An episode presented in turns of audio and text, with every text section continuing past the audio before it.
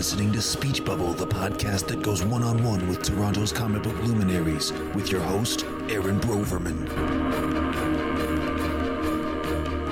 Hello, fanboys and fangirls. Welcome to another episode of Speech Bubble. I am your host, Aaron Broverman, and you're joining us on a very special episode because we're turning a corner here at the Never Sleeps Network. If you follow us on Facebook, at our Facebook page for Speech Bubble, and I hope you do, go to facebook.com/Speech Bubble. If you don't, you'll know that we've had a number of announcements recently. The first of those is that we now have increased distribution along with iTunes. We are now available on Stitcher Radio and Google Play Music. So check us out there and please subscribe and leave reviews and give us some love, because the more ways you can listen, the better it is for us, because then we can pay for this podcast and hopefully get sponsors. Our other announcement is that is directly related to the show that you're listening to now. Usually we are interviewing comic book luminaries here on this podcast, people that are in the comic book business in Toronto, but we're trying a new series called Comics on Comics, where we interview comedians who love comic books and see what they're doing and sort of do a little bit of cross-promotion in terms of their comedy and our love of comic books. So with me today, we have Ben Miner. Yeah, it's me. Hey, Ben is the host of Canada Laughs on Sirius XM satellite radio. He also placed in the top 16 of MasterChef Canada. He's here. He's a huge comedian here in Canada, and you should know his name if you follow the local comedy scene. So welcome, Ben. Thanks, buddy. It's nice to have you in. I look forward to crossing over, learning a little bit about comedy, and you can tell me a little bit about how comics have come into your life. Yeah, I've just always read them. Like, I don't remember not reading them or not having them. My first birthday cake I can remember was a Batman cake. I just don't remember not reading them and not thinking Batman and Superman were pretty cool. Yeah, that's awesome. So, like, where did you grow up originally? From Ottawa. Oh, cool, cool. They have a Silver Snail there too, or they used to. They had one. And yeah, it closed down this past year, unfortunately. Yeah, yeah, but it wasn't related to the Toronto. I don't know. I would assume it was, given that it was the same name. Yeah, it was the same name, but I feel like they were like separate shops, like separate management. That'd be a bit skeezy. Sort of thing. Huh? It's weird. Yeah, I don't know. I never really understood it, because when I grew up in Vancouver, we used to have like a little newsletter that would come in our comic book bag called The Comic Shopper. And they had a column that was written by the manager of the Silver Snail in Ottawa. Oh, nice. Yeah. Did you go there to get your comics? Yeah, I used to go all the time. But I would also go to like convenience stores, because that was back in the day when they had really good magazine racks. And you peel the sticker off the front. They put the 99-cent price tag or whatever, a little sticker on it. You peel that off. I got good at that.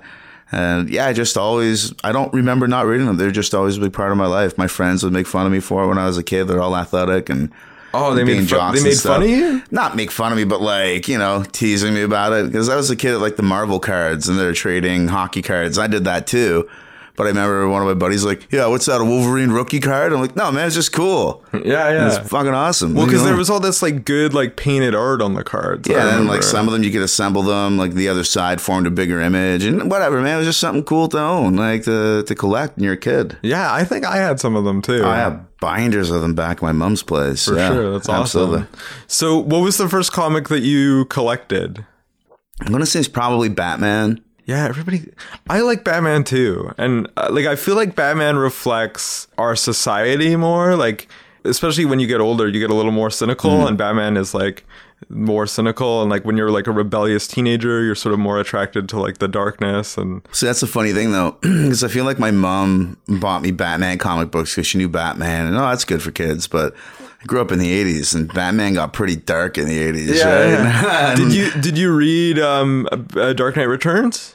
I didn't read that one when I was a kid, but I remember reading like The Killing Joke and all that stuff and just feeling like I was getting away with something. Like, my mom doesn't know how cool this is. Yeah, totally. And then, I remember I was an accident-prone kid. I got hit by a car when I was a kid, and I remember specifically that was during the Armor Wars storyline in Iron Man. Oh, yeah, yeah. Because the gift shop and the hospital in Ottawa, they had, it seemed like all they had were Iron Man comic books at the time. It was funny. So I read that entire arc when I was laid up in the hospital as a kid. And I just remember people coming up to the room with the same issue of Iron Man Armor Wars. I'm like, so you went to the gift shop downstairs, you know, like comic books there. Okay, that's cool. So what were the circumstances of you getting hit by a car? I was walking home from school and I just got smoked. How old were you? I was 9 years old. Wow. And were you in the crosswalk? Or yeah, no, he was at fault. It was like, yeah, all good. I bought a lot of comic books. You know? Wow, crazy. Yeah. Like, how bad were your injuries? Pretty bad. My femur broke into like a V right at the tip of my knee, and I broke my ankle too. Oh, man. So I was laid up for a little while, but whatever. I'm here. I'm good. And they give you lots of ice cream when you're a kid? I got everything. Yeah, I got everything. It was all comic books and ice cream. And I also, that was when I ate my first poutine. I remember that. That's awesome. Yeah. Cool. So yeah, so like the thing too is like I feel like whenever you talk about comics, especially if you have a comic book podcast, you have to like differentiate, like you have to say it's comic books. You can't just say comics because people think it's comedy just because comedy is so prevalent for podcasting and that sort of thing. Do any of your like love of comics and geekery ever make it into the bits that you do for comedy and stuff? It's a goal of mine to get geekier on stage. And to me, like, I don't know. I don't want to be something for everyone. I want to be everything to someone. I want people to find me and just think that's my dude. That's like someone I could hang out with. And I want to do dorkier stuff. Like I got shit in my act about how I couldn't be Batman because I just used it to pick up chicks, right? Right. Like just right away, oh, cool, you had a good day. I'm Batman, right? Like just totally just dropping it. And I've got bits about Green Lantern. I got Superman bits. Like I want to do way dorkier shit. That's just about, because I don't know, I realized when, it's still different than talking about your family, right? Because nobody knows your family. And if you do the job of explaining who they are and why what they're doing is funny, then you can do with whatever you like and whatever you love. And it's just still sharing something that's a part of you. Is that generally like your formula? Like when you delve deeper into comedy, like people are always saying like it's better to get more personal and more like things about who you are and like put your like stamp on things. I don't think there's a right or wrong. I think that there's a lot of people who do every kind of comedy exceptionally well, right? Like you look at a guy like Stuart Francis, where his comedy isn't personal at all. It's a series of one-liners, right? And it's brilliant. It's funk. It's pure genius, man. You listen to it and you're like, oh God, I'm so lame.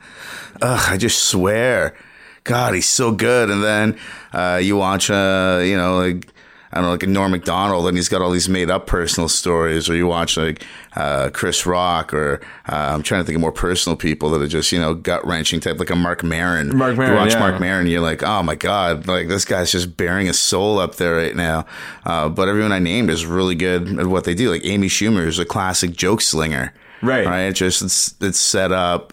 Punchline, boom. It's like she's just a really good joke writer. So I don't think there's any right or wrong. And, or like Stephen Wright or like the late Mitch Hedberg. Yeah. Like they were all joke people. Exactly. Yeah. But you got a guy like Jim Jefferies who's ripping it up and he's very conscious. But he also delves into geek shit and he's got jokes about his stuff that he likes too. And I think that's like maybe kind of the vein I'd like to go a little bit. But I don't know. For me, it's about personal stuff. I like to make fun of people.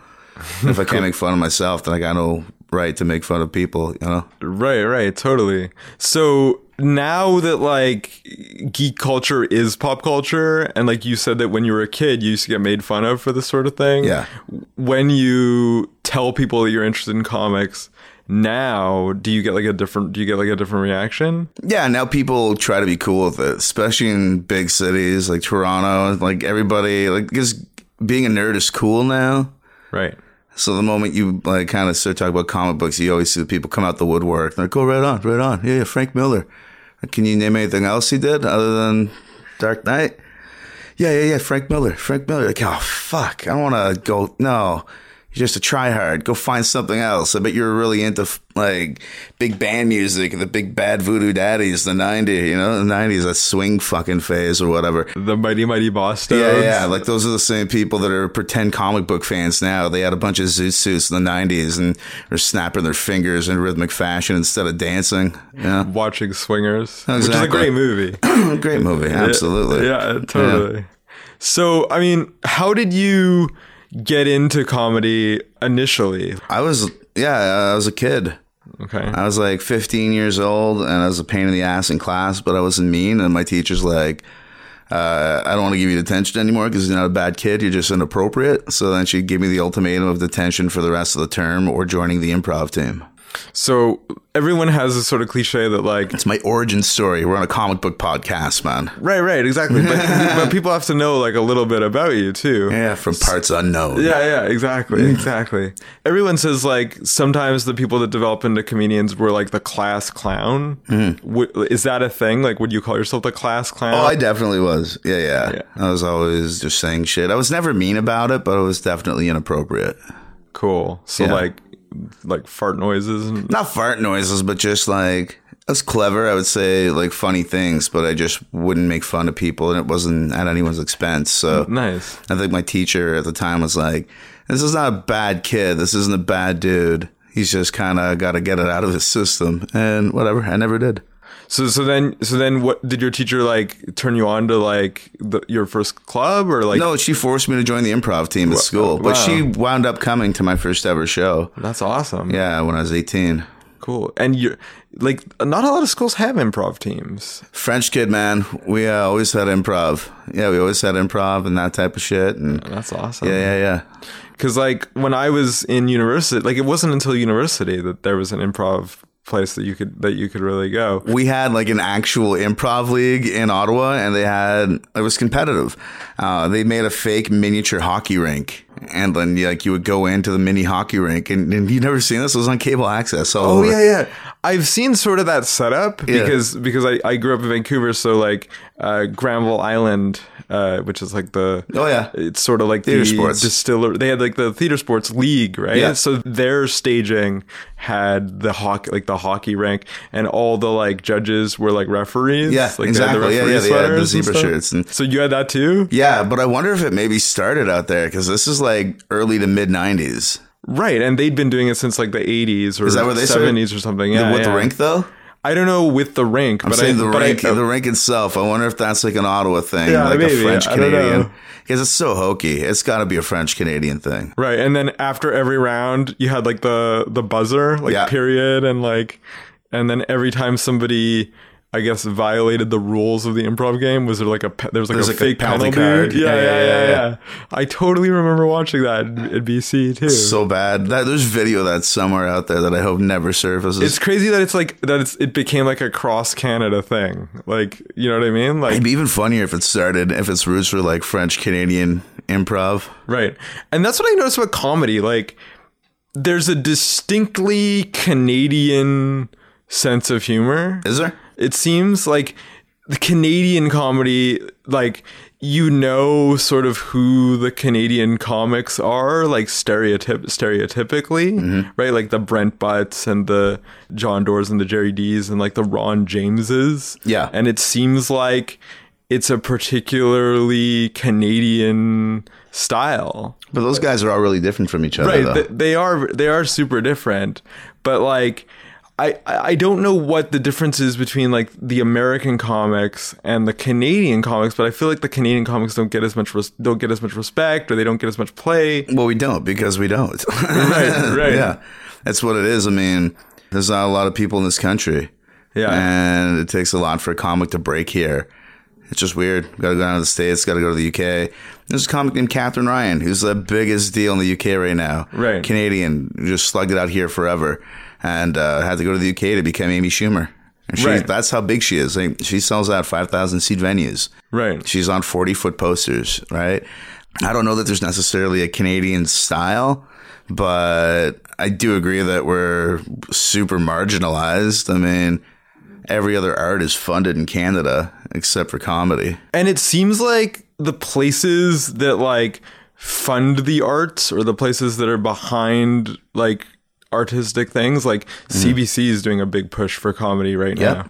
Like they always want it to be like overtly or distinctly Canadian somehow. Like they always, I don't know if that's they always want like references to hockey or like some sort of Canadian content situation. I don't know where that mandate comes from. I don't know if it comes from the funding people or the network people or what, but you know, Orphan Black is a Canadian show. It's co-produced with, I believe, the UK, and a lot of it's set in Toronto. So that show just cleaned up at the Emmys. No reason why we can't do more of that. Yeah, exactly. Because Flashpoint was like that. That was like one of the first shows that was like, it was like set in Toronto, but it wasn't like overtly stated necessarily that it was Toronto. Same with it doesn't need to be a big thing. I feel like Canadians are such nerds about being Canadians. Like, I don't even think it's the people; it's the funding people in charge where they don't understand. It's like parents at a birthday party that are like screening every gift before their kid gets it. Like, hold on, you don't even know if the kid's... No, he doesn't like Monopoly. How do you know? Because I don't like Monopoly. What? Right. Get a life. Maybe the kid loves Monopoly. Get out of here. Like, right.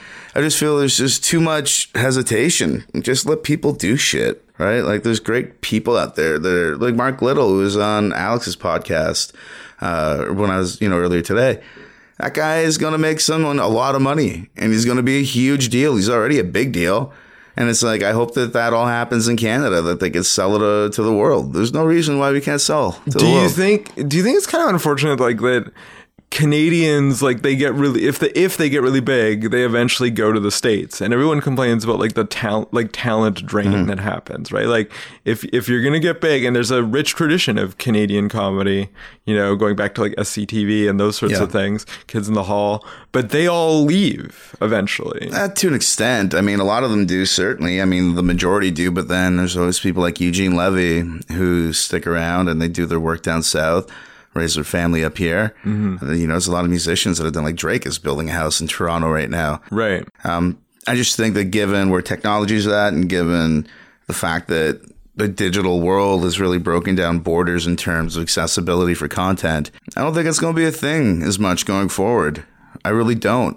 People are not, like, it's not going to be as much, like, because, I mean, with shows like Orphan Black being successful, people are going to learn that you don't have to be overly Canadian in order to be successful. Yeah, right? And people are always going to move because they crave different challenges and just different scenes just to push themselves. But I think the days of people moving because there's an opportunity, I think those are going to be done sooner than later. Right. Just because there's a generation of producers out there. Just look at Alex. Look at everything he's building right here. There's a lot of those types of people out there that are, not inclined to move to the United States, and they're going to build something up from the ground floor. Is that what your plan is too? Well, I mean, I do run a Canadian comedy channel. Right. So that's, I do that. Right. That's pretty cool. But it's not like a stepping stone in terms of like, once I'm done here, I'm planning to like, no, I just want to do America. What I want to do. Yeah. Like, I don't want to have to do anything because I'm forced to. I don't want to have to move to New York because there's nothing left here for me to do. I wouldn't be opposed to moving to New York, but it would be because there's a really good opportunity. Right. It's not like, oh, well, I guess I've tapped out here. Like, that's bullshit. Yeah, totally. That's not cool. Cool. So after improv, what ended up happening to you? Where did you go next? I worked on Tom Green's show for a little bit, and then I started doing stand-up at the same time, and then I went to college. That was his original, like, cable access show that he did? Comedy Network. Oh, Comedy Network. Yeah. Cool. So what was that like, working on Tom Green's show? It was great. I was a kid. I was, like, 16, 17 years old, working on Tom's show. Mm-hmm. It was awesome. Yeah. And he just headlined a show I did at JFL 42 this past week. So that's pretty awesome. JFL 42 just happened. I went to see Trevor Noah at JFL 42. So that was cool. Yeah. JFL 42 is like a relatively new thing, though. It's about 5 years old now. Yeah. Is it produced by the same people that do Just for Laughs, right? And the idea is to sort of bring a Just for Laughs vibe to Toronto, I guess. Yeah, doing a different kind of fest here. Right. So it seems to be doing well. Right. I think so. Well, they bring in huge names. I met Roseanne. Like, get out of here. That's awesome. How was that? The best. She was so cool. Was she like shooting the shit with you and stuff? Yeah. She did my radio show, and then I went to see her show on Friday and went backstage. And yeah, she was just the coolest. That's awesome. Yeah. Like, the great thing about podcasting is you get to meet like all these different people and you have an excuse to talk to them. It's part of the reason that I'm a journalist. Yeah. Because if you have curiosity and you have questions of people and different issues and that sort of thing, you have an excuse to actually find the answer. Yeah, and you're not some creepy weirdo just being like, Right, exactly. Like, because if you're just like a random person, no one gives you like the special access that you need to ask people in charge directly about certain things, right? Yeah, man. So that's interesting. I mean, I just did an article about Doug Stanhope's like celebrity death pool. That's cool. That he does. Yeah. So and I got to talk to him a bit. So that was cool. But I mean, so once you're like, how does like the comedy system work in Canada? Like, is it the same as in the States where like you go to clubs and you start working clubs? Like, how do you get into doing stand-up comedy? Are you familiar with the Kumite? No. Jean-Claude Van Damme. Bloodsport. Oh, yeah. Okay, yeah. Yeah, so two comics enter, one leaves. No, that's not what happens. That's what it is, man. You grind it out. It's not always fair. It's not always, anything. Just, it's what it is. It's an unfair business that you got to work really hard at. And if you do put the work in and you're not a dick about it, and you just go up and keep crushing, and shit will happen. But it's not the same timeline for everyone. Some people will turn shit over and make a career out of this a couple of years. Some people take 5-10 years. Some people take longer. Some people take less. But you just got to be in it because you want to be in it. Like, I do stand up so that I don't fucking snap in public at a bus stop or something, Right. Gives me that outlet to just like let loose and say what I want to say. So when you were a kid, like in order for them to like let you in on their roster, did you just have to keep showing up over and over and over again? Yeah, it was annoying. I was 18 years old in Ottawa, and I just kept going. I was always there. Mm-hmm. Like, they didn't give me a weekend spot until 2.5 or 3 years in. They weren't going to get rid of me. I just kept going and going and going and going. I lived at that club. But the first couple times, they're like, go home? Well, no, it's not how it works. I mean, you call in, you get a spot on a Wednesday. You call in on the first, like, whatever day of the month. And then everybody calls in. And for the first while, you get one spot on once a month at the old Ottawa Yuck Yucks. And then once you didn't suck, they'd give you 2 spots a month. But I was coming up in that generation where, like, John Doerr and I started at the same time, right? So, like, Doerr's there and John Steinberg and Jen Grant and Christina Walkinshaw and all these really great comics. So when you got that Thursday or Friday spot, you got it over a lot of people and you earned it. Not to say that people in other cities didn't earn it. I just know that they weren't going up against, Steve Dillon, John Steinberg, John Doerr, Jen Grant, Christina Walkinshaw. Like, we were all each other's competition, but we were buddies at the same time, so it didn't really feel that way. Right. Everybody has, like, a class that they move up with, sort of thing, just like in the U.S. Do you start, like, on an open mic? Yeah. Wednesday nights, open mic, Ottawa. Oh, cool. And there was only the one club back then, in 98. There was only the Ottawa Yuck Yucks, and that was it. And Yuck Yucks is like Canada's comedy like franchise of clubs, right? So they're all run by like Mark Breslin, right? Yeah, Mark's the founder of Yuck Yucks, and he's got a bunch of partners across the country. I think they're at like 16 or 17 locations. So now, once you're in on one Yuck Yucks, are you part of a circuit of Yuck Yucks across the country? Well, yeah, I mean, you get rostered, and then you do. It's like a progression, right? So you'll start working locally and doing whatever, and then they'll send you out on the road. You'll start doing like road gigs and whatever, little one-nighters that are in and around town. Then if you really want it, you could push to do a tour. And I remember doing like 3 to 6 week tours in my early 20s, just going out west, going out east, and just grinding it out. Were those like, was the travels and being on the road, was that sort of wild? Yeah. No. do you have any road stories that you can tell? Oh yeah, there's crazy road stories. I remember Red Deer once. I thought I was going to get my ass kicked by all these dudes in the crowd, because one thing you learn is when you're like a little dude and small towns. This is why I always love Wolverine and why I hate Hugh Jackman as Wolverine, because Wolverine's supposed to be a small, little dude. Yeah, right, exactly. He's like a Wolverine. Wolverines could kill fucking grizzly bears. That's the genesis of the character. You realize when you're a little dude that big dudes don't really take well to you making fun of them in public. But sometimes you got to make fun because they're fucking talking throughout your show. Right. You got to deal with the hecklers. Yeah. And I'm in Red Deer and this guy's just chirping and I just keep smacking him down. And then eventually he's like, what did he say? He goes, see if you're still that funny. And we're talking outside the show there, bud. I'm like, oh, gotta go harder or else it's going to be fucking over for me. So then I stopped what I was saying. I'm like, what was that? He repeated. I'm like, okay, just in case anybody didn't hear, I go, this guy pretty much has challenged me to a fight for after the show. And crowd goes quiet. I'm like, that's a good plan in his head. Because in his head, he comes away with a good story, right? Because the little comic was lippy, made fun of him, embarrassed him, but then he taught the little comic a lesson out in the parking lot. Nice little story to have with his friends over beers. But one thing Fuckface here hasn't thought about is, what happens when the little comic just beats the shit out of you in front of your wife and buddies? Wow. Have you thought of that, dickhead? I go, I've been on the road for a month. How many beatings does it look like I've taken? You think you're the first dickhead I've chirped? I got 8 minutes left. And I pointed at the door. And meanwhile, my knees are shocking. I'm like, they're just shaking. I've never fought in my life, right? And every joke, it was like, I think I just seen Bill Burr doing that Philly set for The Virus. I'm like, a few more minutes, bud. That door over there. And then by the time I got off stage, his wife had walked him out before I was done and nothing happened. I was like, oh, God, thank God. My heart was just beating a mile a minute. That's awesome. Yeah, I totally talked my way out of a fight. You were like your own superhero. Yeah, it was just using logic, right? Where, right. Dude, it's going to be a lot worse for you if you lose this fight, even if I make it good. If I just like pop you a few times, you're done. So as a comic and a comic book fan, yeah. Are you like a fan of sort of like the more lippy, like the smart, intellectual, talking superheroes like Deadpool or like those sorts of plays? I honestly don't like books that are too wordy. Okay. I like a good balance. I hate a word bubble that's like half the length of the page.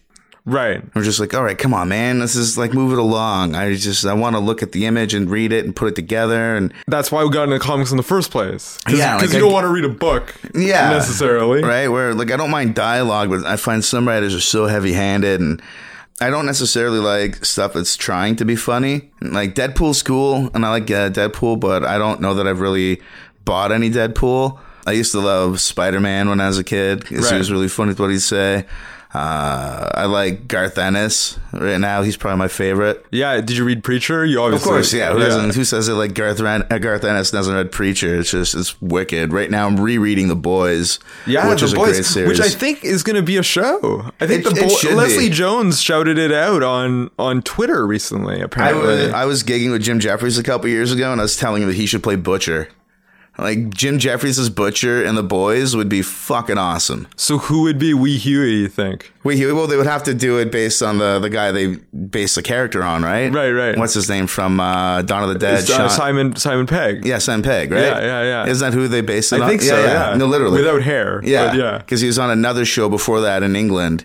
And I forget who it is, but yeah, it's like literally based on a funny actor. So. Right. Yeah, I think it's Simon Pegg. I believe it's Simon Pegg. Yeah, for sure. So Simon Pegg and Jim Jefferies as the two leads in The Boys. Oh man, that'd be good. And if you guys have never read The Boys is one of the few comics in like recent history that got banned by DC Comics because it was too racy. I think they. I didn't even know that. You remember? Okay, so they went to Dynamite. So that's why they went to Dynamite because DC Comics was like, "That's too much for us. We can't publish it anymore." Because there's one particular scene in the fifth issue where one of the superheroes that the CIA agency, the Boys, are trying to capture, a gerbil crawls out of his ass, right? And that scene, Blarneystone. Yeah, exactly. And that scene like had Dan DiDio and the people going like, "Oh my god, like we can't publish you anymore." I love it. I love that. I didn't even know that. Not to mention like the whole concept of the boys is ripping the superhero genre apart, right? I mean, the main character, Homelander, is an analog for Superman, and Queen Maeve and Dark Noir or Batman and Wonder Woman, respectively. Then they've got like the Godolkin, who's the X-Men analog, and they've got everything there. The only one they don't really make fun of is Spider-Man. Right. Yeah. Every other character is depicted except for Spider-Man. And they did like a miniseries within the boys called, I think it was called like Herogasm. Mm-hmm. And it was making fun of like the crises, like those big crossovers that used to be big events, but now they happen like every year. All the time. Right. So now it's like so stupid because it's stupid because you're reading your regular book. And this crisis goes into your regular book. Like you're reading along. It's like a regular storyline. And then all of a sudden you got to pick up an issue that ties into some other thing that has nothing to do with what you were reading before and prior and stuff. Are there other things that like annoy you about what they're doing in comics now? Well, I really hate tall, good looking Wolverine. I hate it so much. It's like, come on, man. That's our guy. That's my guy right there. Short, hairy dude. He's badass. Like, you don't need to pretty that character up. It doesn't make sense calling him Wolverine. Like, and here's the thing. I get it from like a production. Like this is gonna be like one of the first like superhero movies that we do. So we need someone to like lead it in a sort of matinee idol kind of way. Yeah. And regardless of how you feel about the character, Hugh Jackman did a lot for that character, you know, for mainstream audiences. No way. They could have done better. Get a short guy. But the good news is for the people that like the classic Wolverine is it's coming to an end. Like Hugh Jackman is doing like the last. But Wolverine Hugh Jackman's going to do something to fuck the character. I know he is. He's going to do something. Like I heard rumors that he's pushing to get X-23 to be the new Wolverine cinematically. Right. X-23 was a shit character. Yeah. X-23 was garbage. So bad. Yeah. Just such a bad character. That's just so he can always be cool Wolverine. No, get a short guy. Get me a trainer and a hairpiece and I'll do it, man. Right. What's your issue with X-23? Well, she's just garbage. She wasn't good. Yeah. She was just the most generic clone. Like, there was nothing to the character. Right. There was no backstory. There was just like, check it out, girl Wolverine. And you know what I think it is? I don't think it's really the character. I think it's the fact that like the character was created for the sole purpose of being like a nod towards diversity. Right? Maybe. I just think it's a shitty character. Like when you're only creating characters simply to make comic books more diverse on a wider level, and there's no like story reason or like real character motivation for doing that. It's just tokenism. Well, I love the Miles Morales Spider-Man. Like, I love how Marvel has handled their different versions of characters, because I get that there's like old nerds that are closet racists and don't want to admit it, so instead of fucking with regular continuity, they make another universe so they can be like, no, Peter Parker still exists, but there's another one here. And then there's like Female Thor. I think that's in the other one too. Is Female Thor mainstream? Female Thor is mainstream now. Really? Totally. But that's a better story, though, right? There's like questions behind it. There's a mystery. Right. The mystery is, how did Thor become unworthy of the hammer? And and everything surrounding that. But with X-23, even the name, it's such cheesy 90s bullshit. Like, just give him a daughter that he didn't know about. You know, something like Dawkins. Because he already has a son. Take Dawkins' origin. He already has a son that he didn't know about, right? Give her Dawkins' origin, and I think that's a way better character. Totally. But not just some test tube, like, check it out, two-clawed Wolverine with a ponytail. Nice, huh? And I'm all for like diversity in comics if it's a good story, if there's like proper motivation for it, if it makes sense. But to just like be diverse for the sake of being diverse. Well, like the comic books are so racist in the 50s and 60s that they ran out of white guy heads to draw, and they ended up like Batman, Superman, and Shazam all had the same heads, except Shazam had beady little dark eyes. Right. And then Reed Richards and Nick Fury were the same dude with an eye patch. Like, they drew so many white people, they ran out of white people to draw. Right. Like that's bad. Like, in general, I like where comics are going. Like, they're exploring, you know, different sexualities. They're exploring gender. It should be all that. It should be representative of the world. It's for the same reason. But you can't just do it for marketing purposes. No. It can't be a cheesy tokenism move. But I do think that it should be more diversified. By the same token that I'm sick of watching cops or shows about Irish cops. Right. Like, I've seen it. I've heard it. I want to see and hear different things because, I mean, it's like comedy, man. I love watching comics of different backgrounds go up on stage, and then you realize, that guy's Sri Lankan mom's the same as my French Canadian mom. Wow, it's all the same shit. We're all the same. It's just slightly different trappings around it, but we're all literally going through the same stuff. We're just learning about how they go through the same things we do in a slightly different context. And I want to see that with comic books. I want to see more of that, man. Right. So I do jiu-jitsu, and when I did Brazilian jiu-jitsu, which I still do, but I'm injured right now, I figured out that a lot of the guys that do Brazilian jiu-jitsu are not like the meathead jocks that you would expect would do something like jiu-jitsu from the outside looking in. They're all geeky guys who got beat up, and as a result, they are into comics. Like, they're big geeks. Yeah. So in comedy, like in the green rooms and stuff, is that what you guys talk about? Like superheroes and stuff like that? There's a lot of comics that are comic book nerds, for sure. Yeah. And there's a few people that I talk comics with. But comics are generally big sports fans, big comic book fans. We're nerds, but we're just nerds for different things, right? But there is definitely a subculture of comic books within the comic industry. That's awesome. Yeah. I don't think there's a comedian that wouldn't love to write a comic book. And there are, like, Brian Posehn wrote Deadpool for a bit. Yeah, I just wish you didn't need to be that big to write a comic book, right? Exactly. I would, love an opportunity to write a comic book. That would just be the coolest thing ever for me. And comics love dialogue. They love writing funny situations. And have you ever thought of, like, self-publishing your own comic? Yeah, I just don't know where to start with it.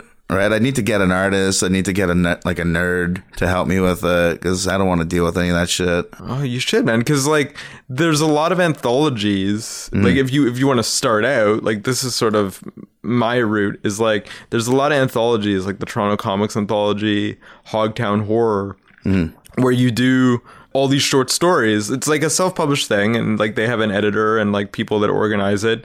And, but I think they're on like the third volume. My story's in like the fourth volume, but basically it's like a bunch of different stories, and all they really have to do with one another is that they have something to do with Toronto. So like a good way to like get your start is to be in one of these anthologies, because it's like a 6-page story. You don't have to write like a 24-page thing. It's not like huge pressure with that. But you get to work with an artist, and they like organize a comic book. Yeah, it's awesome. It's like a comic book anthology, right? So like, but it's short. So you get like a 6-page story, and then someone else gets a 6-page story, and they all get collected into one thing, right? Basically. So I mean, I feel like that's a real good way to like enter into the industry. Yeah, no doubt. Plus, like, have you ever heard of Ty Templeton? I know the name. Ty Templeton was like a big artist. He works on Batman 66. He worked on like the Batman Adventures comics that were based on Batman the Animated Series. You ever watch Batman the Animated Series? Of course. Yeah. So he lives here, and he does the Toronto Comic Book Boot Camp, where you pay like $300, and he'll teach you either how to write comics, how to lay out comics, how to draw them, like everything that you basically need to know, depending on what course you pick. And it's like maybe like a month-long course, and you learn like how to write comics. And not only do you learn how to write comics, but you're connected with everyone else in your class.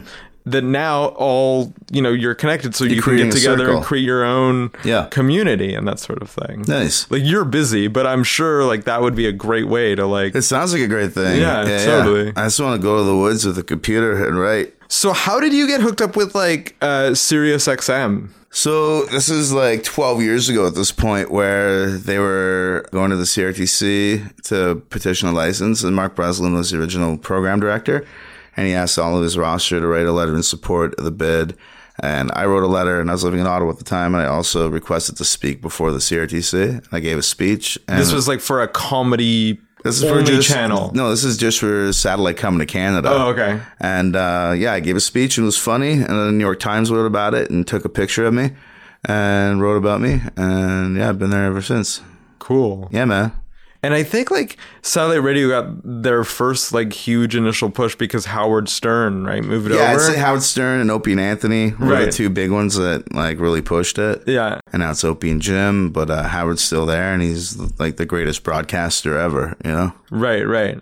And Jim is Jim Norton, right? Yeah, Jim Norton. Yeah, yeah, totally. Because you got in on the ground floor, which is kind of crazy. And back then they were saying, oh, satellite radio, I don't know if it's going to like be a thing, you know, who's going to pay or subscribe for radio. So what is it like now? Have those sort of naysayers died down? Is it stable? I mean, they would have to, right? We're a really successful company. Right. And we do really well. So it's in every car. People have it on their phones. It's never been more prevalent or saturated in busy people's lives. And I don't know, if you're in your car a lot, it's wicked. It's really cool to have. Like, regular radio kind of sucks, right? Right. It's a million commercials and it's like the same shit over and over and over again. And you get like 130 channels of whatever you want. Right. And with podcasts and stuff, satellite radio is a good distribution network for like podcast shows and stuff. Well, yeah. I mean, you could take your podcast and if you have the numbers and you can go try to get it picked up by Sirius XM and that's what it is, right? Right. Totally. Yeah. That's awesome. And like, you must feel like really fortunate for like getting in on like on the ground floor and like being there for that long. I've always been a nerd like that though. Like, I mean, remember I told you I worked on Tom Green's show when I was 16. Right. All right. So I've always been that guy to kind of just try. I know a lot of people that talk, but I try. Cool. I don't always succeed, but I try. If somebody listening to this podcast has never listened to your show or like what you do on the air, what can they expect? I don't know. It's just like the drive to the gig with another comic. It's not like Marc Maron, soul bearing, heavy shit or anything. Sometimes it is. I just had my buddy Christoph in talking about suicide and some heavier shit, but generally it's like goofy, you know, just silly comedy talk. Cool. And I've had everyone from Cheech and Chong to Family Guy to all my Canadian buddies have all been on my show. I've done a lot of them. Yeah. And it's in studio or is it? Oh, yeah. Cool. Sometimes I go to festivals. Like when I chatted with Family Guy, that was at Montreal's Just for Laughs. And I was just doing some broadcasts from JFL 42 last week. So that was cool too. Nice. And Just for Laughs is like the biggest comedy thing in the world, right? Like that's the biggest festival. Just for Laughs and the Edinburgh Festival, the Fringe. Right. Those are the two biggest ones. So give me like an insider's view of Just for Laughs because I've always wanted to go as like an audience member. It's awesome. But what is it like for a comic? It's summer camp for comedians, man. The way comedy works is like you start off with all your buddies and like a bunch of your buddies drop off and they stop doing it. And then the longer you do it, some of your buddies become headliners and you become a headliner and then you never see each other anymore because you occupy the same spot on the show. Right. Right. I mean, so they're not going to book you with your buddy if you're both headliners. Exactly. Because they only need one headliner. So then come like show. Festival time, you get to see all your buddies and you get to see like walls come down, right? Because it's all these great headliners that are hanging around with each other and they're not having to be guarded around openers or newer comics that are pestering them for questions. And not that, like, I love getting questions from newer people and shit, too, but it's different when you're with a bunch of people that are doing it. Because then your guard goes down. It's just a bunch of buddies and colleagues hanging out. You don't need to worry about. I always worry about being a dick around new guys and how I act. And I don't want to set a bad example. Mm-hmm. And I know that's a cheesy thing to say. Right. But I don't want to teach a comic how to be a shithead at a show. Right. You know what I mean? Well, because aren't there certain like unwritten rules of comedy? Like you don't do things to certain comics? Yeah, there are, but I mean like it's just basic politeness, man. Right. And I figure that I remember a lot of headliners early on trying to almost goad me into being a dick with people because, you're the comic, you can do whatever. I'm like, yeah, but I don't want to be a dick. Like I don't want to be a knob with the server just because just tell them you're going on and you need it now. Like, fuck, just relax. And you never know like how, you know, people are going to remember that, right? Like well, if you're nice to people, that might pay off in the future. You don't even need to be nice. Just don't be a dick. Right, right. That's what I tell people. Like I get, you don't need to be nice, man. You don't need to go out and be fucking complimentary and pleasant and all that shit. Just don't go be a dick. Just be polite. Right. So Just for Laughs, it sort of takes the competition out of it because everyone has their own show. There. Yeah. They're there for their own thing. They're getting paid. They're getting taken care of. And everyone's happy to see each other. Everyone's really, really excited and happy to see each other. And they're, you know, they're looking through the lineups for the weeks ahead of time, seeing who's going to be there. Like, oh, no way. Ah, Lachlan's going to be there. Cool. Ah, Casey's going to be there. That's amazing or whatever. Is there a certain pressure? Because, like, I always hear of Just for Laughs sometimes when I hear about it as an outsider as, like, the breakout spot for comics. Like, you can get, like, discovered at Just for Laughs. I mean, there's lots of ways. Is there pressure to, like, you know, make, you know, have that breakout moment at Just for Laughs for some comics? I'm sure some people feel the pressure to do that, but, you know, it's like anything. If you're working really hard all of the time, it never comes down to one moment. And I think that most comics now, if you get to a point where you're being booked by Just for Laughs, you're generally not just doing one thing, because comics do a shitload of things now. You podcast, you write, you act, you blog, you go out and you do whatever just to get your shit out there. Because you have to. Like, that, is that like a change in the industry? Well, I think you always had to. Just few people realized that early on. Okay. Right, because a lot of comics still, they think there's, like, I don't know, some extra integrity in only doing stand up. Right.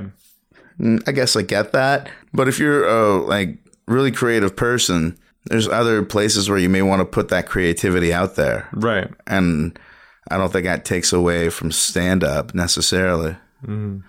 Like, if I want to go write a comic book, I don't think that makes me a shitty comic. I just think it makes me fucking awesome. Yeah, you're just more diverse, right? And it gives me more shit to talk about the things. Like, right now, it's like my food stuff where I do live cooking and comedy shows, and now I've got a context to talk about food on stage, and it's not just out of nowhere. So who knows? Maybe I write a comic book, and then I can go up and talk about comic book shit on stage, and I'll have those people finding me. Right, and there's this whole thing, too, where, like, comics and comics are starting to cross over. Like, you have your Patton Oswalt's and your Brian Posehns, where all, like, basically their act is, or used to be, that sort of thing. Like, Chris Hardwick makes a living being, like, you know, North America's nerd geek, comic, nerd guy, right? I would not mind being one of those dudes, right? Like, I love everything about it. When I think of everything that comics gave me, too. Like, what? Just the understanding of stuff that I didn't learn in school, right? Like I knew, what? Like, Norse mythology, Gaelic mythology, Greek mythology, Roman mythology, basic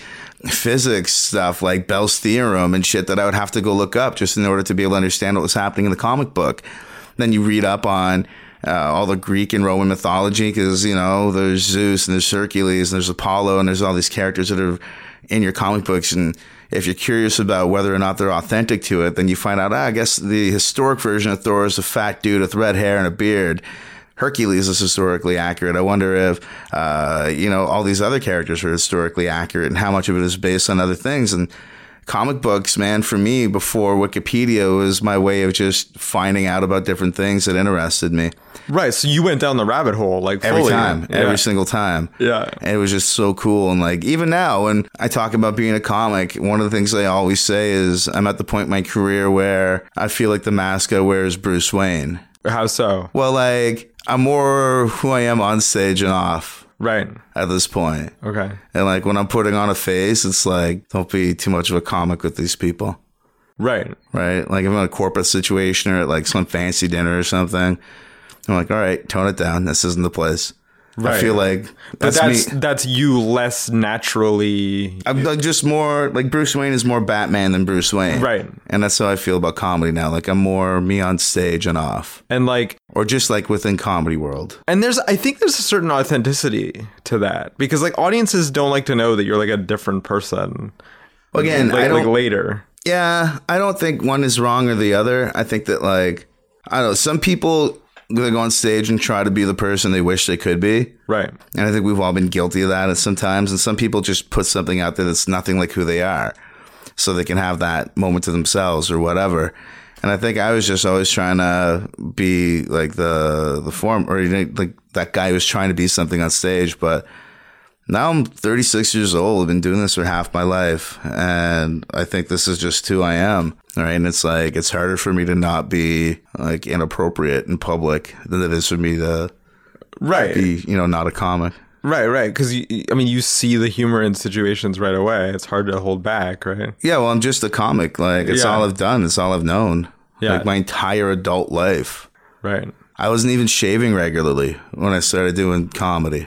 Right. Like, it's fucked. Was it a struggle? Like, because I mean, I know for like comic book artists who I normally have on this podcast, like, we're just starting to get into like the struggle of being an independent comic book artist, and how, like, even if you're like a writer, you have to find an artist to pay, especially when you're like starting out.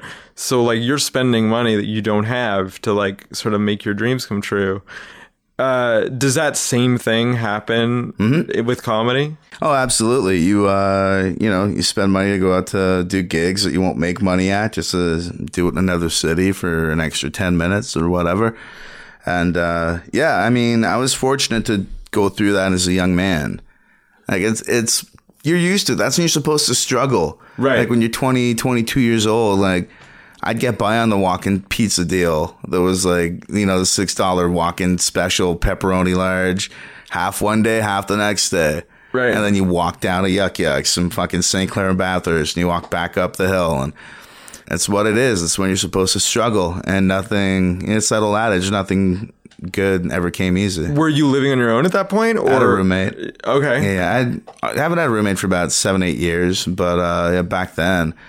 It was funny because you don't want to look broke in front of your roommate, and it's just whatever. You make yourself scarce. And it's like a race to have rent every month and that kind of thing. Well, that's the one thing I was always careful to have. And my mom, you know, obviously early on, she helped me out quite a bit.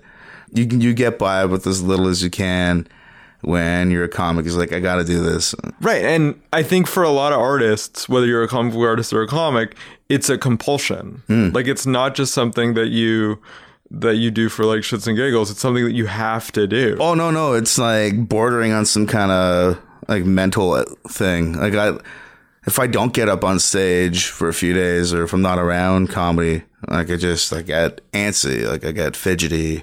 I just like gotta be around my comedy people. So when you start comedy like that early, how do you know that you have to write comedy? Because it's like, because you see shitty comics and they don't write. Right.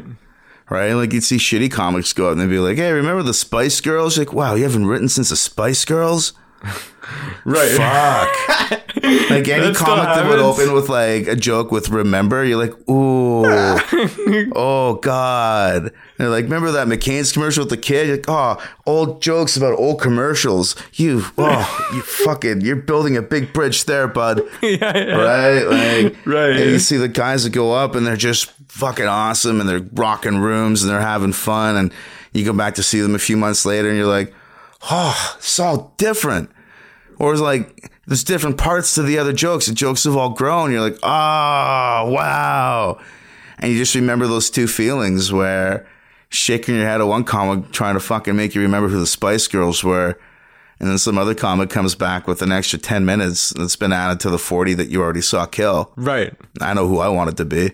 Right, exactly. Yeah.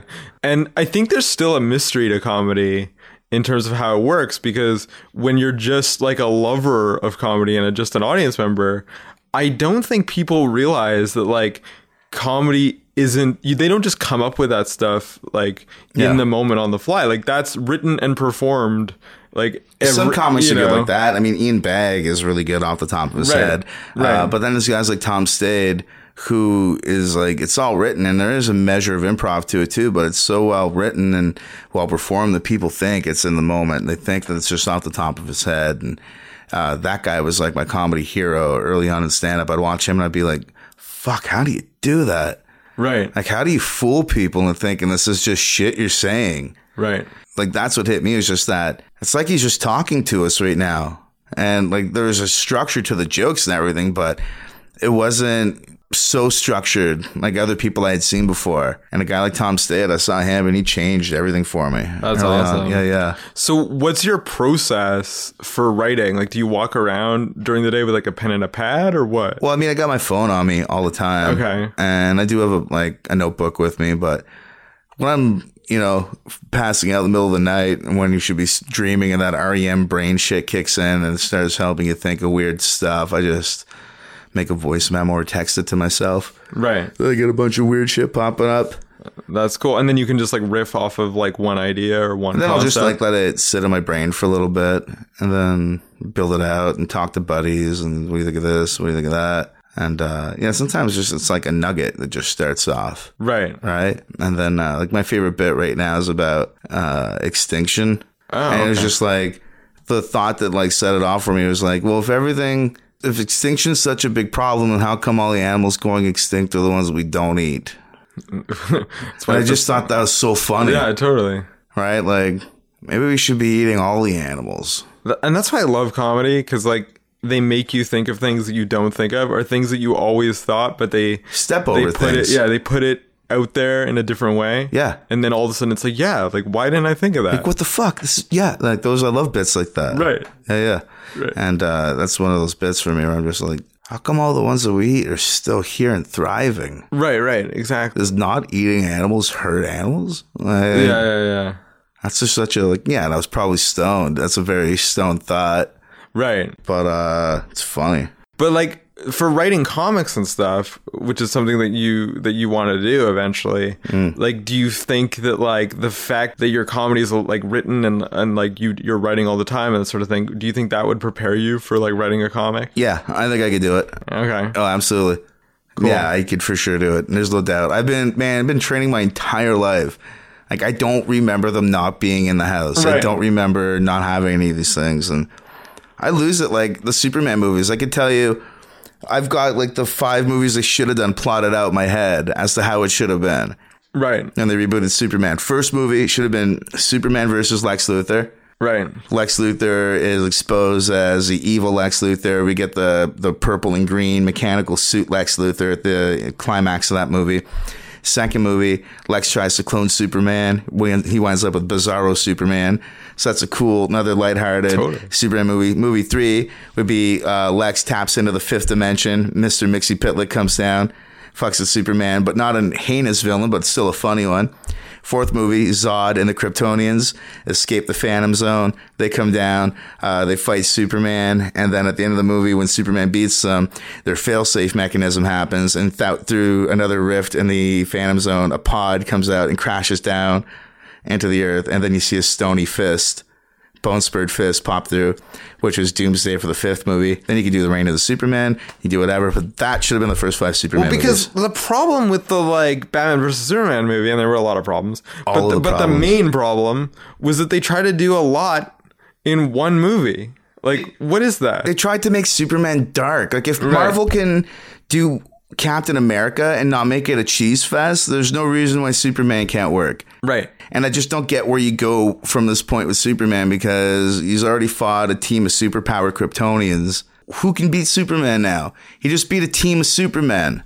Right. And he's a fucking idiot about it, too, because Superman was never a dummy in the comic books. He was always a really smart character. Right. So why wouldn't he have just handed off the spear to Lois or to Wonder Woman or Batman? Why wouldn't he just chuck it at, like, supersonic speeds? Something. Yeah. Why would he do the dumbest possible thing? And he's just, I hate him. Superman is supposed to be the moral compass of the DC universe, along with The Flash. And now The Flash, Barry Allen, is some fucking insecure teenager who's joining the Justice League because he has no friends.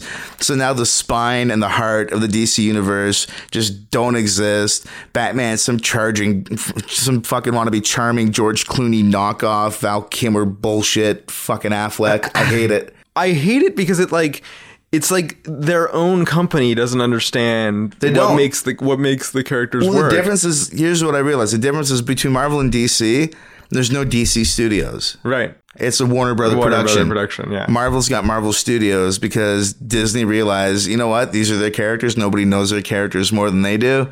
We're going to give them their own division. Right. And they're going to be left to make good movies. That's what they're going to do. But meanwhile, Warner Brothers has all these other interests that are weighing in. And it just fucks at the movie. Yeah. And they've been making other movies for years. So they think they know what they're doing. And what kills me, though, is their animated movies are generally so good. Right. Warner Brothers animated movies beat the hell out of Marvel's animated movies so far. Right. I think it's only a matter of time before Disney buys DC. Right. Exactly. There's no reason why they couldn't. I would love it. Because Warner Brothers didn't own DC up until the 70s. Right. Right. Yeah. So like it was Hanna-Barbera doing all the early animation for Super Friends and shit like that. Right. No, it's crazy. Like, I mean, just look at like the Netflix shows. Like, are you watching Luke Cage right now? I haven't watched it yet. I just, I don't know. I'm very contrarian. Okay. And everyone's watching the same shit right now. Like, I got rid of my Netflix. Okay. Why? Because, man, like, nobody has real chats anymore. Nobody talks anymore. Yeah. It's always, hey, you watch Stranger Things, hey, you watch The Catch a Killer, or whatever the fucking Narcos, or... Yeah. It's always... You want to go outside. You want to go to the bar and chat with people. And I will get around to watching it, but it's going to be long after everyone else does, because I want to engage in real conversation with people. Right, I hate that nobody talks, but I hear it's great. We had Marcus Toe in here, who's one of the artists who's doing Nightwing right now, and he said that like he hates going to movies on like the first day that they come out, or like watching things the first week that they come out, because everyone is like pestering him about like, did you watch it? It's annoying. And the fact that he doesn't watch it is simply because he doesn't want to be like a follower, and he wants to do it later on, when it's not like... Because he's like, the fact that people are telling me to watch it is making me not want to watch it. Yeah, precisely. Yeah. I'm excited for the next phase with Marvel, though, because I think that Fox has realized that they can't do shit. Right. And they're going to, after, what's happened with Spider-Man with Sony, I think Fox is going to realize that they've got no hope of doing anything with the Fantastic Four or the X-Men franchises. And then they're going to take a smaller piece of a much bigger pie, bring it back to Marvel. And my dream for the next phase after the Infinity Wars and everything would be Avengers versus X-Men. I think they're totally going to do that. Doesn't it make sense? I think it's the only play, really, because they've done everything else. Yeah. The only way that you could really shock people and get people really excited is if you did Avengers versus X-Men. Everything else, people will eventually stop going to superheroes. And I love the current take on Cyclops. Cyclops is always I thought was the lamest Avenger. Right. I always thought he was just such a loser. Just this goody two-shoes, Boy Scouts, stupid yellow underwear, flappy McDonald haircut. Kinda. As like the leader of the X-Men. Yeah. And he had like Mike Myers' haircut. Like, he was so lame. He had a belt across his chest. Now he's like the zealot, mutant martyr, super righteous fucking badass. I think that's cool. Right. That's awesome. Yeah. So if you made your own comic, what would it be? Would it be a superhero comic, or would it be some other type of... Oh, I got a bunch of ideas. One idea I think would be cool is I always think of like myself and what I would like to do. Like I try to like put things into my own context, and I think a cool hero would be a guy who had like Superman or Hulk type powers, but for 10 minutes a year. And like he could only 10 minutes. It doesn't need to be consecutive minutes. It could be for 2 seconds. It could be whatever. And it's not like Fido. You can't bank it. Right. Right. And, I think it'd just be cool. Like be on the bus one day, some asshole kid with his music blaring on his phone, be like, can you just turn your music down? They'd be like, fuck you.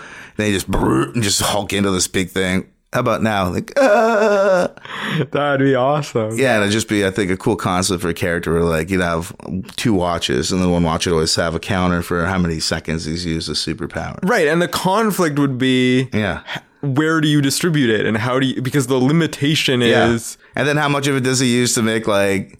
just do personal shit, because he turns into like this Adonis-looking guy with a 14-inch cock too, right? Right. So what do you do? Do you go use that 10 minutes to go bang a bunch of chicks? Right. Right, exactly. And like, what do you do with it? Right. You only have 10 minutes a year. Exactly. And there's obviously got to be a story where like he needs more time, but he doesn't have it. Exactly. Yeah. So totally. I think that's like a cool hero. That's totally a cool hero. Yeah, man. You could do like the 10-minute man on something. But I think that's a cool idea. That'd be awesome. If you're an artist, listen to that. Yeah, message me. Totally. And like the best way to find artists too is like on Reddit or DeviantArt, and just like there's always people coming out of like OCAD. Like that's the cool thing about Toronto. Yeah. Not only is Canada a great place for comedy, it's a great place for comics, particularly Toronto, because we have OCAD and Sheridan and all the schools and like Max the Mud and those sorts of things. Man. I should push that, man. Totally. Yeah. Totally, I got so many things I want to do. So awesome. So, I mean, what are you collecting now? What is your comic habits like now? Now I don't so much collect as I like buy a bunch of shit and then sell it and buy more shit. Okay. Because I've got boxes and boxes and boxes of comic books at my mom's house, and Like, I don't know, I'm a bit of a minimalist. I don't need to own a lot of shit. Like, I got books that I love that I'll never get rid of. Like what? What are your greatest hits? Red Sun, I think, is the best Superman book ever. I think it's just, it's awesome. There's a movie DC should make. Like, man, there's so many cool things they could be doing. Like, do an Elseworlds series, for fuck's sakes. Like, that would just be so cool. Do you think Jeff Johns is going to save it? Like, that's the whole plan, is that Jeff Johns is going to be like the person. No pressure, right? No pressure, Jeff Johns. I hope he does. But the thing with DC's characters, and like cinematically, they're too godlike. So I think there needs to be an inherent amount of cheese that goes along with these characters, right? Because Marvel is generally a bunch of enhanced humans, with the exception of Thor. But even then, if they bring back the Donald Blake aspect of Thor, it's again an enhanced human. And if Thor's away from his hammer for 60 seconds, then he's back to plain old human being. Right. And then even though like Thor is like godlike and whatever, it's supposed to be like a different form of science. Exactly. Like, they're not saying that it's God. Exactly. They're saying like it's another universe that's a scientific. Yeah. And I mean, the Hulk is flawed. Iron Man is just a dude in a suit. Like, their heroes lend themselves more to a real-world context. Right. When you've got the Flash, who moves at the speed of light, Green Lantern, who can create anything with his mind, you've got Superman, who could do anything he wants, Martian Manhunter, Cyborg, who could interface with any machine and control it. Who's going to beat any one of those people? Right. So it needs to be bigger to me than it can't be dark. Like, Batman's the only character that lends itself to being dark, but the rest of the universe, tone-wise, doesn't work that way, especially not cinematically. Well, and the whole Superman-Batman thing is like the contrast between light and dark. And now they're trying to darken Superman and lighten Batman by like having smirky Affleck Clooney it up. Right. Like, it's killing me. Right. I get that he's jacked and he sort of looks like Bruce Wayne, but I'm a believer that when it comes to those characters, they are so iconic. You need to get an unknown. You need to get, and by the way, poor what's his name, Brandon Routh, getting demoted from Superman to the Atom, to fucking Honest Ed fucking looking costume Atom. It's such a bad looking costume. Totally. I mean, the TV series are popular though. DC's TV series are great, but I mean, they're not as good as Daredevil. Right. Exactly. Marvel's got it in the can right now. They just got to keep doing what they're doing. I think DC's catalog will eventually be bought by Disney, and my dream as a comic book nerd would be just to see a handful of characters swap universes. Right. Like, I think that'd be super cool. So what are you reading right now? Like, what are the things that you've read? Yeah, like I said, I'm rereading The Boys right now. Okay. I'm going through the whole series again. I'm on volume 9 currently. Cool. And it's pretty cool series. I have all the single issues, The Boys. Yeah, I just got the volume. Because I'm a big Ennis fan, and then I remember just Googling one day, like, oh, he's got the series. It's all done? Oh, fucking A. Right. Then I just went down to the Labyrinth on Bloor Street, and I just bought them all. Nice. Like, that's my version of binging, you know? Totally. What do you think of the whole digital... Like, a lot of people can't do it. A lot of people, like, I just got some comics from a friend of mine at the Eden Center because I'm doing research for another interview because I'm going to be interviewing Ryan North. Nice. And she's like, I'm like, hey, do you want comics from me? And she's like, no, I'm just giving away my comics. I don't collect comics like that anymore. I go digital. Like, I have a tablet. I don't have room in my house. I have to do it digitally. I just like holding them. Right. So do I. Yeah. And tactile. I mean, I like going to like BMV and getting the $5 for $1 bag of like old 90s titles. Right.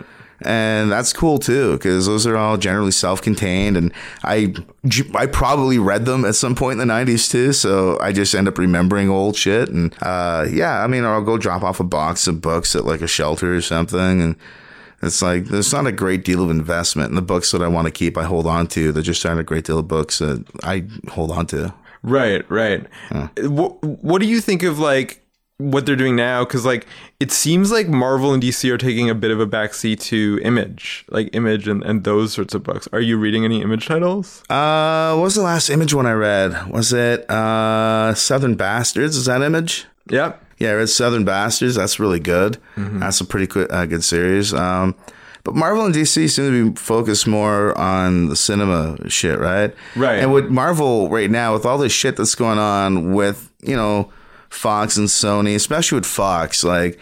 There's no more Fantastic Four book. They're not writing any new X characters.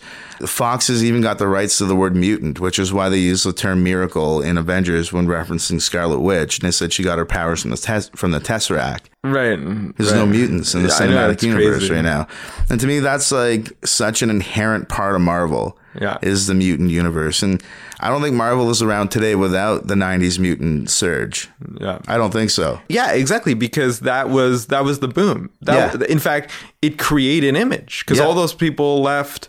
You know, they were selling millions of comics. Yeah, guys, they were selling millions of of X-Men and Spider-Man and whatever, and they created like their own company out of it.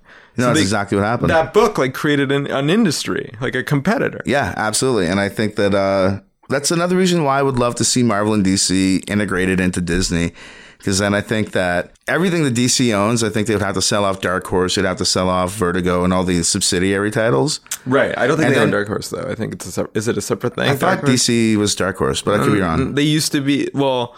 They were Wildstorm, because they bought... Wildstorm is DC's. Yeah, they bought Jim Lee's Wildstorm thing. That just became DC. But I think Dark Horse is still a separate company. Because I just remember reading Batman versus Predator, and that was Dark Horse. Right, exactly. But I think they did a co thing.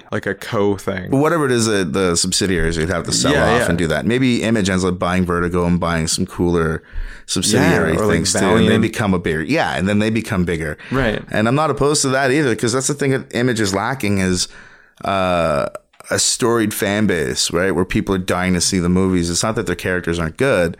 If a studio is going to invest money, they need to have that built-in audience, as they always put it. Right. And Marvel and DC have nothing but built-in audiences. Marvel's fucking C and D tiers are more well-known than anything Image has. Right, exactly. Doctor Strange is better known than Spawn. Right. But Image doesn't want to be, at least now, they kind of want to be the new Vertigo. They don't want to go the superhero direction, it seems. Yeah, but who wouldn't want to see... What creator wouldn't want to see a wicked movie made of their character? Right, exactly. There's no way. Yeah. Every creator wants to see their character grow to the most that they can. Right. And there's no fucking way. No way nobody who creates... the creators of Southern Bastards, they wouldn't want a Southern Bastards movie. Well, and look what happened with The Walking Dead. Exactly. That's already happened. Mm-hmm. And Saga, that's a perfect movie. There's tons of shit. So right? I think that... comic books, every movie should be based on a comic book. It's all written, it's storyboarded, it's right there. Yeah. And they're not all superhero things either. So, I mean, just look at comic books, man. People like Steven Spielberg always say, eventually, comic book movies are going to go the way of the Western. No. Do you think that's going to happen? No, because comic books are not the same. That's such a stupid thing to say, and I love Spielberg, but that's like saying that every comic book is a Western. Right. Well, they're not, because comic books are like movies. Right. In terms of it's Western, it's sci-fi, it's superhero, it's gangland, it's everything. It's a romancing. It's Archie fucking comic books, man. It's everything. It's a medium. It's not a style. Mm-hmm. So, yeah, it's like saying movies are just a fad. Yeah. No, maybe there's styles of it. There's certainly things that studios can do to, fail the comic book movie industry. Oh, yeah. But I mean, in general... That's not comics' problem. That's just mismanagement of the property. Right? Oh, absolutely. And people just don't understand the fan base. And yeah. Look at Dragon Ball. How the hell has there not been a good Dragon Ball movie? Holy shit. Exactly. So, so you're going to make a Dragon Ball movie and then you're going to cast some fucking shitty white dude as Goku? Right. No. Exactly. Start off with little Goku. It should be an Asian actor. Playing the biggest fucking superhero Asian character. Give me a break. Make it. I want to see Goku as a little boy. That's the next franchise. Start him off as when he's a small kid, then he grows up, and you can have 10 years worth of movies with varying actors playing Goku, and have a franchise to top Harry Potter and all that shit. That'd be amazing. The actor would grow with the franchise. Yeah, just like Daniel Radcliffe.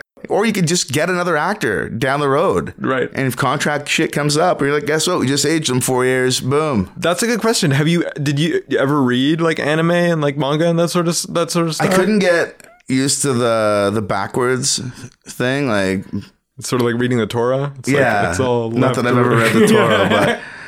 I just physically was very odd. I read a Batman thing.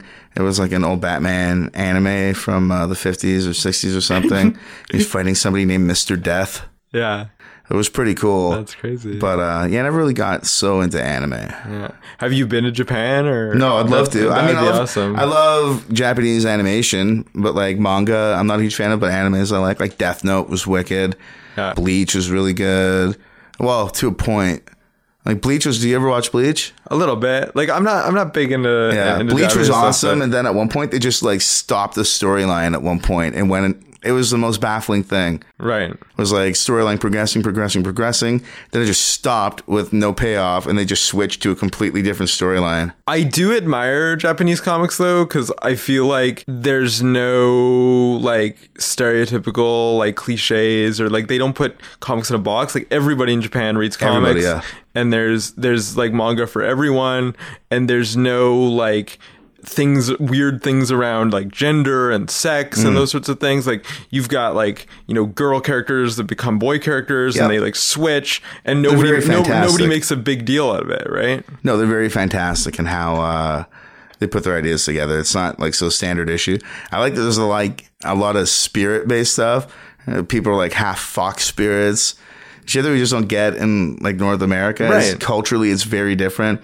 Like Shinigami are a big part of anime and a lot of manga. And it's just, I love culturally just being able to explore an entire different world and learning about life on the other side of the planet. And that's the craziest thing about Japanese people is like their culture is very like, it's very respectful and very quiet, but their arts are very like loud and it's expressive there, man. And you know, it's crazy. It's some of the greatest stuff we've ever seen. Astro Boy is something I grew up with. That's pure anime, but I didn't know it was anime at the time. Right, you just thought it was a cartoon. I just thought it was cool. It was this pointy haired kid. Yeah. With fire boots. Are you playing Pokemon Go right now? No, I don't do that. I'm totally obsessed with Pokemon Go at the moment. Yeah. I'm not a video game guy. Right. I don't play games. I like board games. I don't really play games on my phone or anything. Right.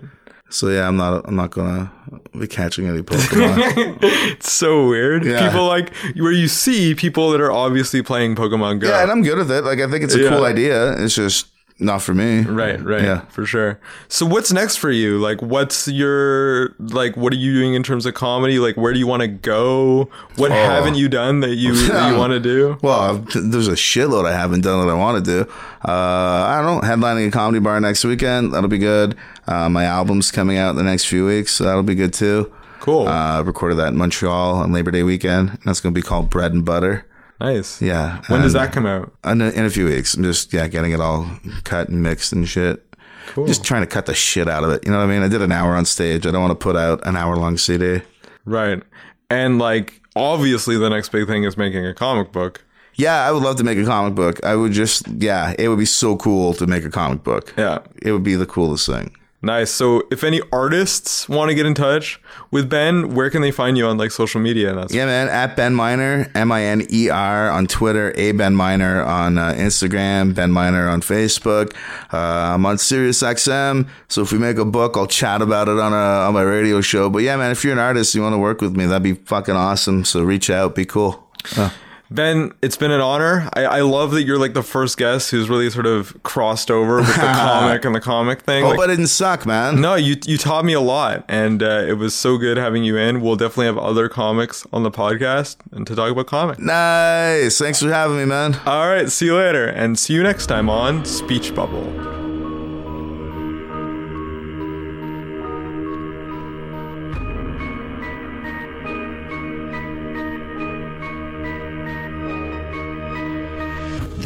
Speech Bubble, the podcast that goes one-on-one with Toronto's comic book luminaries. See you next time.